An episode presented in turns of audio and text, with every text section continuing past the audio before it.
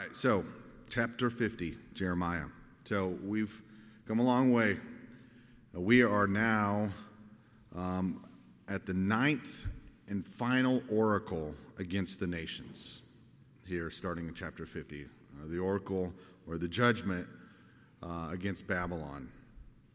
And this, this judgment against Babylon um, covers two chapters, in fact, 50 and 51. And there are just about as many verses in them, in these two chapters, as there are combined if you were to take all the other eight oracles against those nations as well. Um, just a difference of 11 verses. So a lot is to cover in the oracle against Babylon. You know, what this demonstrates, you know, I think at least partly, anyways, is just how important a role Babylon plays for the future of, of Judah, for Jerusalem, for Israel.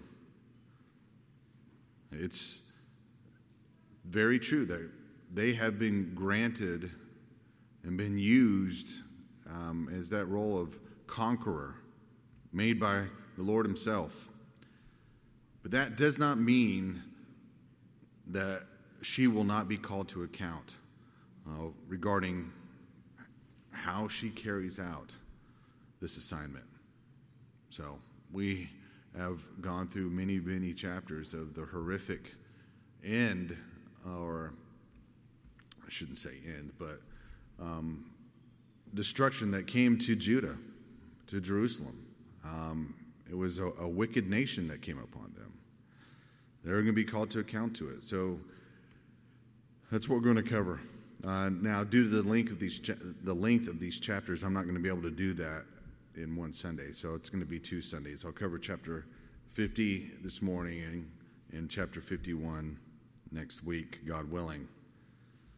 All right. So Babylon, Babylon, name of a major city. It was also the name given to the nation itself. Uh, the city was located on the Euphrates.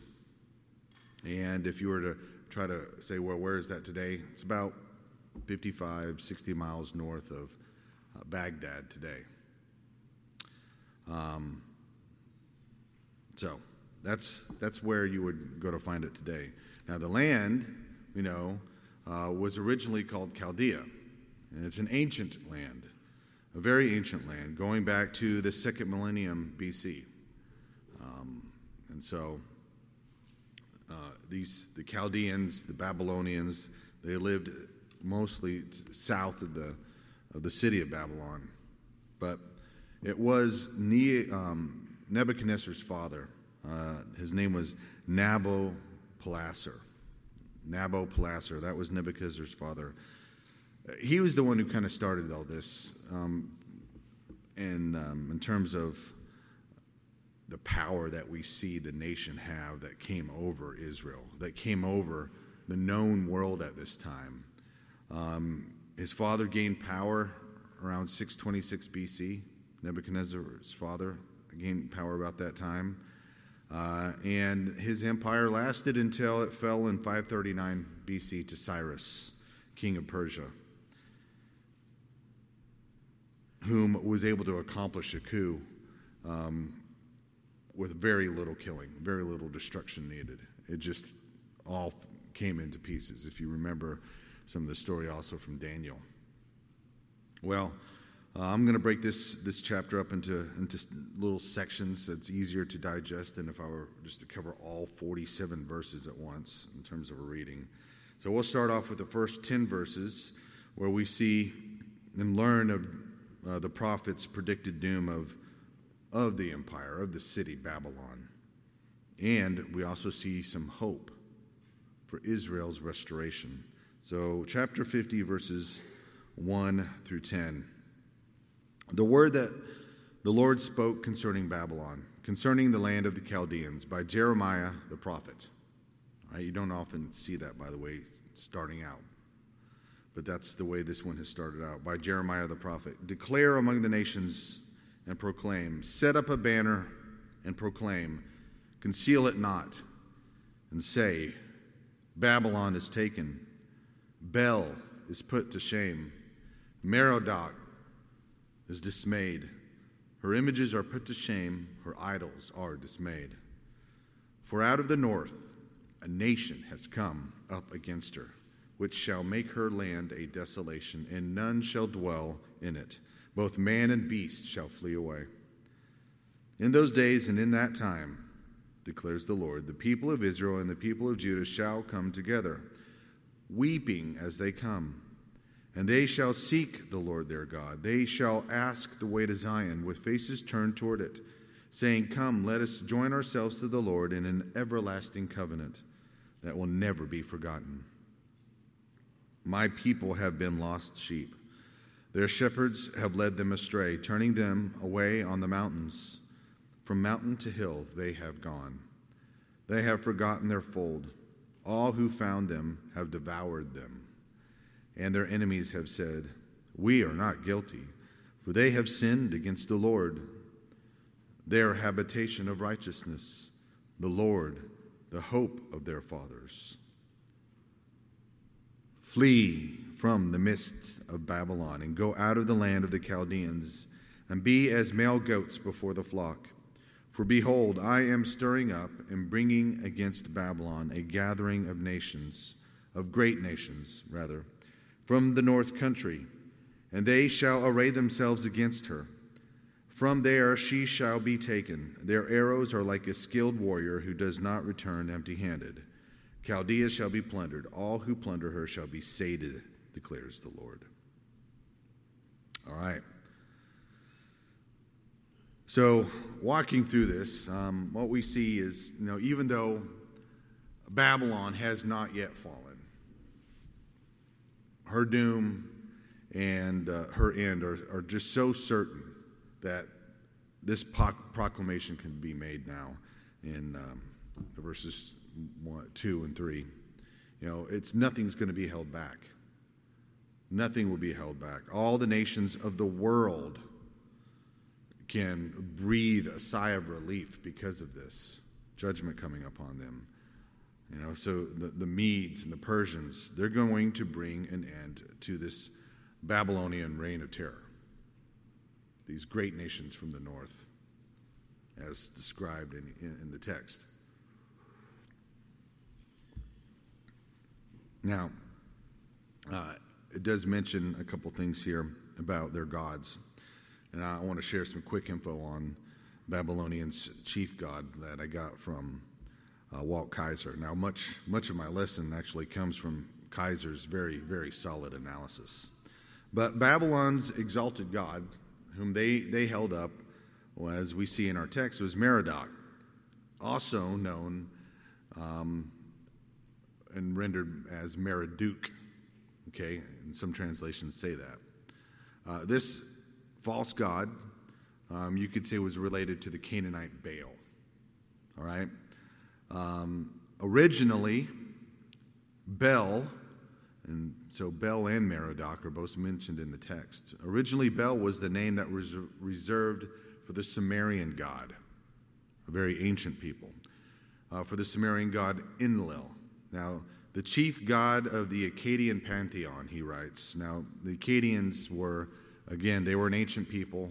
Um, they were had a very, over the span of time, a brief um, the Akkadian family had a, a, very brief time of ruling, but the impact that they made lasted for centuries. For centuries, had a huge impact on the on the area. But um, you had this this god named Bel. It had these ancient background behind this god. But as the city of Babylon, as it began to rise to the heights that it had attained, uh, during this period where Nabopolassar first came in and started his short dynasty with Nebuchadnezzar and, and his son. So uh, they, what they did, what Babylon did, is they merged Merodach with Bel and called him Bel Merodach. Um, and so, in this this merger is best illustrated And he writes in the Babylonian creation account, Enuma Elish, you know, they have their own creation account. Um, and so, where in this account, you know, we see Bel and Merodach are pictured as one. So, both the terms that we see in our Bible here um, that are used, and uh, if you were to read it and understand it in the Hebrew context, um, it would you would understand it as a tone of disrespect. Okay, that's that's what Kaiser is, uh, Walt Kaiser is, is trying to relay to us. If you had the, the ability to read uh, Hebrew and, and understand the tone that's put on here, these gods are being put out in a very disrespectful tone here. And, um, and he says this is especially true in the case of the second term here, where it refers to idol here.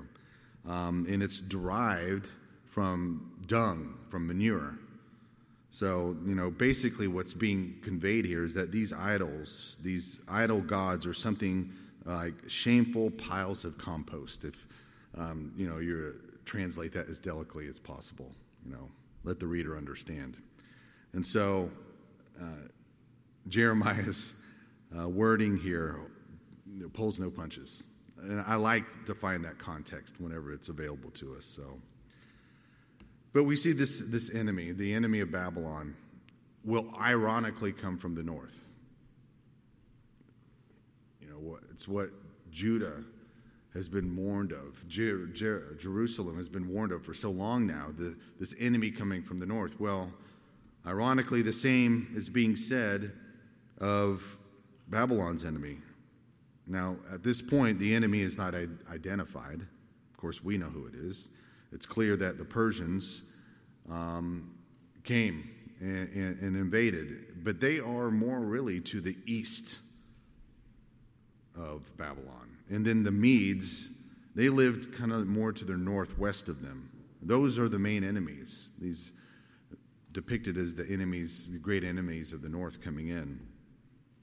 So, how can they come from the north? Well, the best response seems to be that for the Jewish people, the North had a very sinister association. Okay? Again, that's what they've been hearing for uh, years coming from Jeremiah regarding Babylon. So that it was had a very sinister association with this idea of coming from the north, where this direction for where all hostile actions come from. Um, and some others predict that perhaps that was the form where they attacked from as they came around to the north and came in. You know, can't know that for certain. But we do know what it's like here being in the south, uh, how aggressive and you know, those Yankees can be and were, right? So we, we know very well what the Nor- War of Northern Aggression was like. So these hostile forces coming in from the north. So it would become a colloquialism for them at this point, is what Kaiser suggests. Well, there is a, a hope of restoration that is given in these verses uh, for Israel and Judah, that, that once again they will be joined together, Judah and Israel. After being a divided nation since 931 BC, for centuries a divided nation, joined again. Now they will return to the Lord by seeking their God. Uh, they will join themselves to the Lord their God, and the covenant that He made with them will not be forgotten. That's what we're being told here. And as they ask which way they should go to Zion, um, the Lord will direct them. So these two people, once divided, are now being joined together in the Lord. Now, how will this happen? When will this happen? Uh, the, it says, The time is set in those days and in that time. Well, since it involves not only the return from the Babylonian exile, because that is the immediate context that we're in, but it also includes the, uh, this union of a divided nation in an everlasting covenant. So, this is eventually to be realized in the new covenant, right? Established in the blood of Christ. So here we have wicked Babylon. Um, also, starting to uh, you could say the pot calling the kettle black towards the end of these verses here in 8, 9, and 10. They're just as guilty before God for rejecting Him and placing their own idols above God as they are making an excuse for their, their attack to come in, calling Judah sinful. That's, you know, there is true da- danger that lies ahead of Babylon, and the people that are there need to get out as fast as possible, is what they're being told. Because he's going to bring that alliance of those nations from the north, and they're going to capture and plunder. And so, as we continue now, uh, verses 11 through 16, the, the text starts to focus on the attack upon Babylon. And we find it that is uh, put to verse, it's in a poetic form. So let's read verses 11 through 16. It says, Though you rejoice, though you exult, O plunderers of my heritage, though you frolic like a heifer in the pasture and neigh like stallions, your mother shall be utterly shamed, and she who bore you shall be disgraced.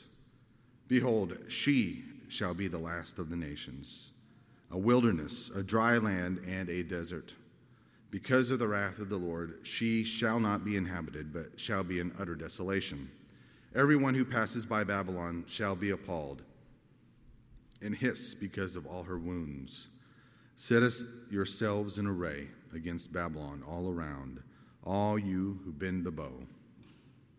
Shoot at her, spare no arrows, for she has sinned against the Lord. Raise a shout against her all around. She has surrendered her bulwarks have fallen, her walls are thrown down, for this is the vengeance of the Lord. Take vengeance on her, do to her as she has done. Cut off from Babylon the sower and the one who handles the sickle in time of harvest, because of the sword of the oppressor. Everyone shall turn to his own people, and everyone shall flee to his own land. All right, so the Lord we find here is speaking directly to Babylon. He's speaking directly to them. And he repeats um, a few times. He says, though you, though you, though you. You know, he gives them the reasons why he's going to take uh, the action that's described in verse 12. You know, the reasons being because Babylon rejoices, because they are rejoicing and frolicking over this destruction and wickedness that they have wrought throughout, not only to Judah, but to the entire known world at that time. Another reason being that Babylon is glad as they plundered God's heritage, as they plundered Judah. You God, of course, takes that personally. And Babylon frolics about like heifers and stallions. They are greatly excited. So they are rejoicing in their wickedness and what they have done. So basically, they, they enjoy conquering Judah too much. They enjoy it too much, you know. Uh, this great empire of Babylon is going to be reduced to shame, disgrace, and, and being regarded now as the least among the nations. It won't even exist as a nation, in fact. She'll be so badly beaten by the, those conquering armies, the Medes and the Persians, that all who pass by will, will hiss. You know, they'll, they'll whistle in amazement. You know, those, those very same words that were predicted about Judah is going to happen to Babylon. So, what we find here is, you know, Babylon is not innocent. Yes, they are an instrument in God's hands, but they are not in, innocent. Uh, she has sinned against the Lord. In verse 14. So their defenses are going to come down. Uh, they'll surrender. And the Lord will take vengeance on her. You know, what comes around goes around. That is a, an aphoristic statement, if there isn't one at all. And her invaders will, will cut off food supplies. You know, this, this idea of the sower and the sickle being put down. There will be starvation. You know, the many nations that once uh, were exiled to Babylon will finally be freed to return to their own homelands. So great judgment comes upon them. This attack it will be very decisive. Next, we find ourselves in verses 17 through 20. You know, we take a, a brief break here from the poetry, and we see the Lord stepping in, and he is rescuing his scattered flock. So let's read those verses 17 through 20. Israel is a hunted sheep, driven away by lions. First, the king of Assyria devoured them, and now, at last, Nebuchadnezzar, king of Babylon, has gnawed his bones. Therefore, thus says the Lord of hosts, the God of Israel Behold, I am bringing punishment on the king of Babylon and his land, as I punished the king of Assyria. I will restore Israel to his pasture and he shall feed on Carmel and in Bashan, and his desire shall be satisfied on the hills of Ephraim and in Gilead. In those days and in that time, declares the Lord, iniquity shall be sought in Israel, and there shall be none. And sin in Judah, and none shall be found, for I will pardon those whom I leave as a remnant. Very new covenant term vibes here that we see. So once again, we see the focus of this passage shifting to the, the Lord's people, to Israel, who are described here as hunted sheep.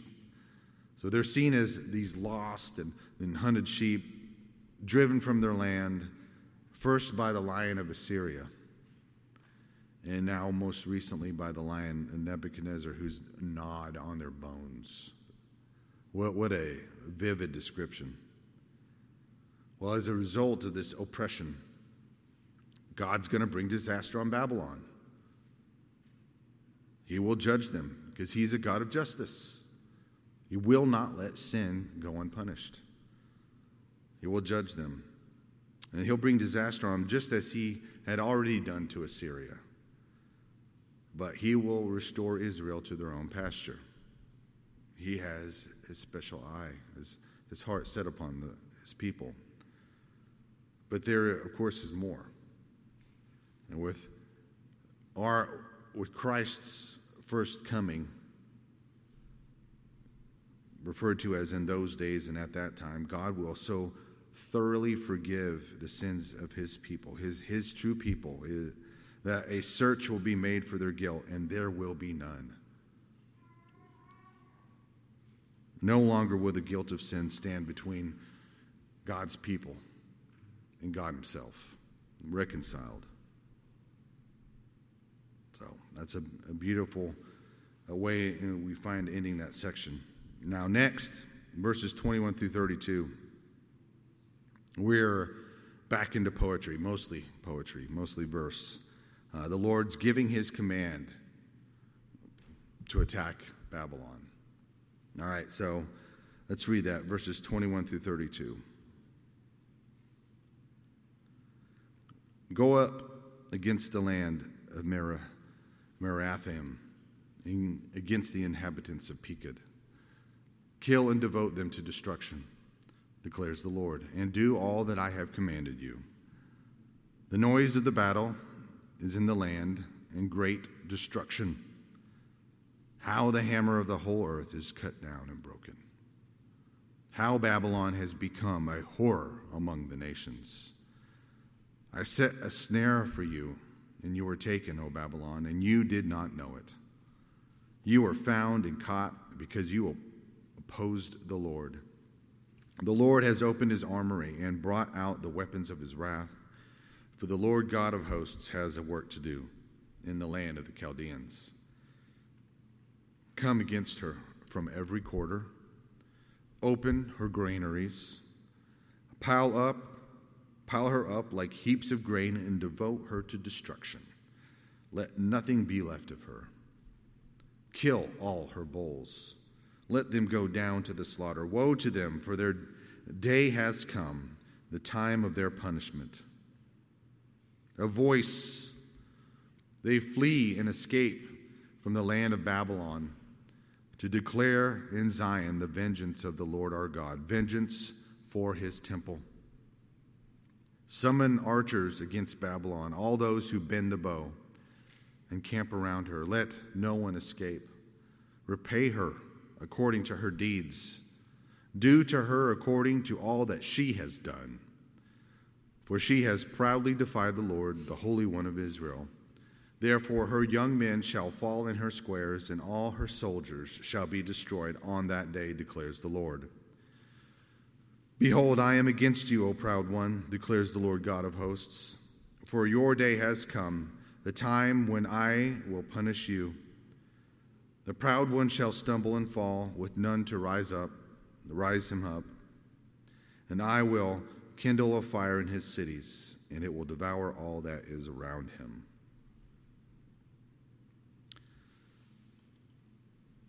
All right, so first, going through this, we see this the unidentified invading of soldiers are ordered by God Himself to attack the land of Merathaim, which probably means in translation double rebellion. Some of your Bibles may even note that in, in a little text note. Double rebellion. They, they're also given orders uh, to go against the inhabitants of Pekod, which is the name of an Aramean tribe that is settled along the east bank of the lower Tigris, Tigris River. So joined in with them in some way. Uh, they were known in Babylonian sources and their own records um, as the Pukudu, if I'm saying that correctly. But it is also a, a wordplay that we have here again. So Jeremiah is kind of known for that with his wordplays. Uh, it means punishment. So we have these wordplays of double rebellion and punishment being used to describe um, those who will be conquered. So Pekod and Merathaim are, are just another way to represent this the whole nation of Babylon as being hostile and treacherous, rebellious. And then we see the sights, we see the sounds, we read of the laments of this ensuing battle as they're graphically depicted in verses 22 through 25. It's as if the Lord is, is from heaven barking out the orders to the arm, armies attacking Babylon. Come from this direction. Go here. Bring destruction here. Destroy the granaries. You know, Babylon has trapped herself by the same schemes that she used on others. They're going to come back upon her again. So, Babylon, here, as we see in verse 23, uh, once known as the hammer on the whole earth, indeed God's hammer, if you will, is the receiver of the judgment now. Uh, the Lord's treasure house is, is the arsenal from which He's going to bring out the arms of the nations as they are ordered to attack them. Because the Lord has a work to do in the land of the Chaldeans. He will do it. You know, what happens here in verses 26 about and, and even into 27, what happens to their granaries, uh, to their bowls? You know, it's representing what's going to happen to all the resources of the city, of all, all the people there. They're they being told to escape and flee while they can. It will be starvation. It will all be destroyed, except for perhaps maybe a very few who even escape. Now, why is this coming? It's because they defied the Lord. They've defied the, the Holy One of Israel. That in their attacking, they have acted proudly. And they were brutal in carrying out these acts, brutal in their military strength.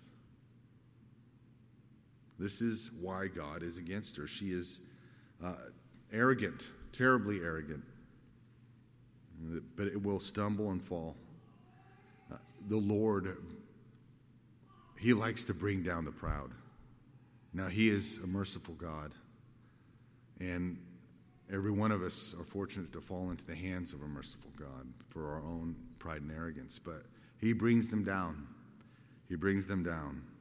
The pride, the proud will not stand. And this indeed is seen here, depicted in this once extremely powerful nation. I mean, it's hard to imagine the strength of a nation even today. You know, people like to talk about how strong the United States is. You know, let's say go back 30 years or whatever, the might of the United States. But we've never done the things in, in terms of conquering like that, like they have on, on other nations, and gone out and swallowed up land like that. And it's hard to relate to such a, a powerful nation that's being brought down, again, with very little, uh, relatively small amount of, of death and destruction compared to what, I mean, of, of those being killed, as we saw with Judah, as the Medes and Persians come and take over. So finally, we read that the Lord's purpose is to punish Babylon for their oppression is resolute. He will do it. Often, when you try to, when you're reading inscription, you see the Lord repeat himself. And he does that often in Jeremiah in terms of judgment. One of the things you take away from that is God is resolute in doing this. He is going to do this. So let's finish up this chapter starting in verse 33. It says, Thus says the Lord of hosts, the people of Israel are oppressed, and the people of Judah with them. All who took them captive have held them fast. They refuse to let them go.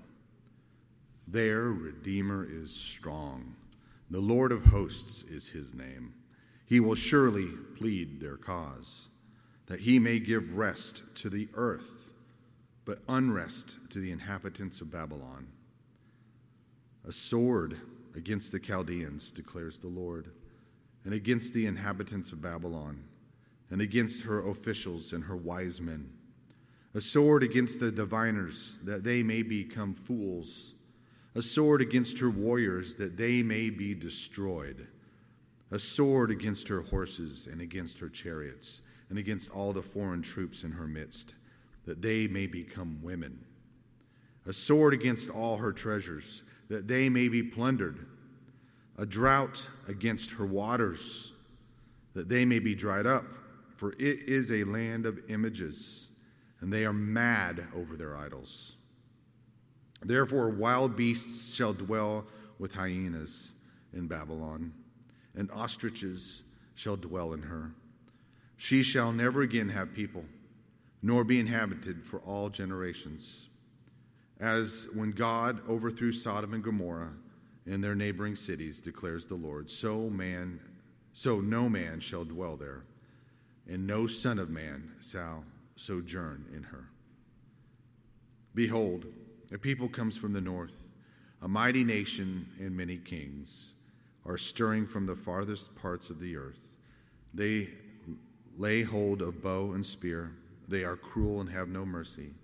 The sound of them is like the roaring of the sea. They ride on horses, arrayed as a man for battle, against you, O daughter of Babylon.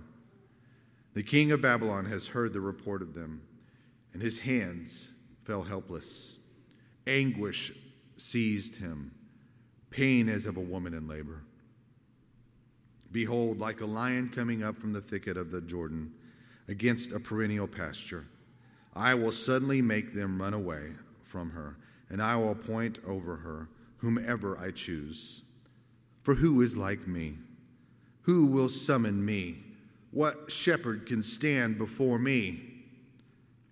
Therefore, hear the plan that the Lord has made against Babylon and the purposes that he has formed against the land of the Chaldeans. Surely the little ones of their flock shall be dragged away. Surely their fold shall be appalled at their fate. At the sound of the capture of Babylon, the earth shall tremble, and her cry shall be heard among the nations.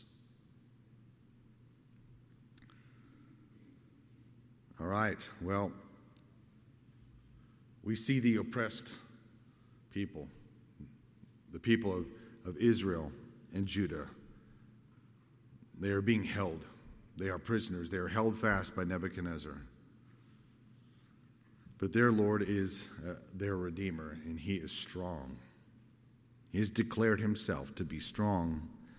The Lord is going to act in redemption, He's going to be their kinsman Redeemer. My family and I are enjoying going through the book of Ruth right now. Uh, and we see this, this picture. It's being displayed again now here of the Lord is their Redeemer. He is championing the cause of the oppressed people. He sees them in their affliction, in their need. So the Lord will champion the case for Israel so completely that he will give rest to Israel and the known world at that time to those afflicted by Babylon, while he brings unrest to all those who are in Babylon. So the, there will be a great reversal of fortunes. Meanwhile, while Babylon, they can expect nothing but the sword. We see this through verses 35 and 38. The sword, the sword being depicted in different ways, being applied in judgment against the people. It will, will the sword's going to reach their officials. Um, the false prophets will be attacked by the sword. Her warriors, her horses and charioteers, her treasures stored up from all the, the plundering conquests. And even a sword, as we it says drought here, but even a sword is brought on the waters. You know, Babylon is it's a land of idols. Many images, it says. But they too will go mad with terror because of all their false hopes. Now, it is a very strong promise given here. There, for the land, it's going to return to destruction, and it's not going to have an inhabitant in it, in the city of Babylon. It will not stand anymore. It talks about the hyenas and the ostriches dwelling there in terms of the de- degree of destruction. Um, it talks about how it'll fall like Sodom and Gomorrah. Not how they're destroyed, but to the extent of destruction. It will be utterly destroyed. Know, anytime, again, you see these ostriches and, and these hyenas existing where they once existed, it just depicts that um, it has become desolate. You know, these beasts, these animals, they, they exist where there's not, where, where civilization does not exist. It just kind of again shows that picture of desolation that, that even those animals will exist there. Now we know that it's Cyrus, king of Persia. He's going to be approaching from the north with many kings. Um, we see in, in, in verse 42, right there, they lo, it says they lay hold of bow and spear. They are cruel and have no mercy. The sound of them is like the roaring of the sea. They ride on horses. Arrayed as a man for battle against you, O daughter of Babylon. Um, it's interesting because um, verse 42 is like, very much like verse 23 in chapter 6, with one exception that instead of it being an attack on the daughter of Zion, it's an attack on the daughter of Babylon. Again, this reversal of fortunes. Well, the, the reaction of their king in verse 33, uh, 43, you know, reading through that, you know, maybe it kind of reminded you of something similar that we read in Daniel chapter 5, where the last king of Babylon, Belshazzar, he, he sees that writing on the wall. And, um, and his thought, it says his thoughts alarmed him when he saw this writing on the wall. They alarmed him. His, his limbs gave way, his knees knocked together. You know, that very night in Daniel 5, Belshazzar, the, the Babylonian king, was killed. And, and we see Darius the Mede receiving the kingdom. So, we see Cyrus in these pictures. We see Darius come in. Um, these Medes and Persians conquering them. And then closing out in this section, we see uh, words that are very identical to the portion of the oracle against Edom, very similar to the one against Edom, um, except the, the news will travel much further than the Red Sea, as it did with Edom. It's going to go to all the nations. It says the earth itself will tremble. It's such a mighty nation like that overturned. Um, it would shock the known world. Well, let's go ahead and wrap things up here. Let's, you know, Jeremiah, he's giving us here a wonderful picture of conversion in verse 4. It says, In those days and in that time, declares the Lord, the people of Israel and the people of Judah shall come together, weeping as they come, and they shall seek the Lord their God. Now, it's in His mercy and in, in His providence, the Lord brings about true repentance in the hearts of his people. And that's what's going to happen for them. That's what happened for them. They, they weep, they grieve with a godly sorrow over their sins. And those among them who are the, of the elect, they'll not only be returning to their land, but truly to their God. You know, con-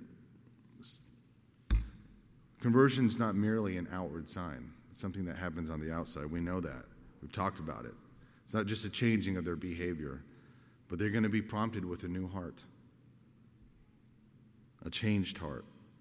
So he's going to turn them from their sin and humility and brokenness and grief. Something he said was one of the purposes for why he is doing this. He's correcting his people. Well, his judgment of Babylon also gives us occasion to consider really a, very mysterious relationship between his sovereignty and then human responsibility itself. We, mankind, mankind in general, often tends to deny one and to support the other. You know, I, I'll take God's sovereignty, but I can't reconcile that with human responsibility or vice versa. But Scripture always puts those things together human responsibility with God's divine sovereignty. So, God, God, He used Babylon. He used Babylon. They were His instrument of punishment, of judgment. But after inflicting punishment upon Judah, God judges them for their sin, for what they did to Judah and the rest of the world.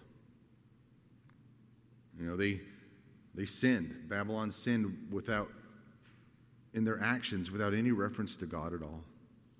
No acknowledgement of God at all. Uh, nothing was done in faith for them. And they transgressed God's law in every which way. They will be judged for it. You know, so what can we learn from this? This God's sovereignty coupled with human responsibility. What can we learn from this? You know, God is sovereign even over the evil acts that a nation commits, that people commit. God is sovereign even over that. Proverbs 21, verse 1 the, the king's heart is a stream of water in the hand of the Lord, he turns it wherever he will. Good kings and bad kings, he is always in absolute control.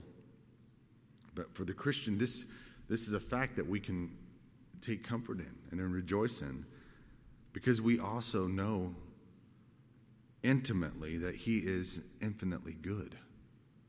It would be a, a horror that He would be sovereign yet bad, wicked, or evil. But He is infinitely good. He, he, he, in these actions, He tests the heart of men to reveal truth and to reveal also weaknesses that need his intervention, that needs his saving grace. These are things that he does for us as believers as he judges us.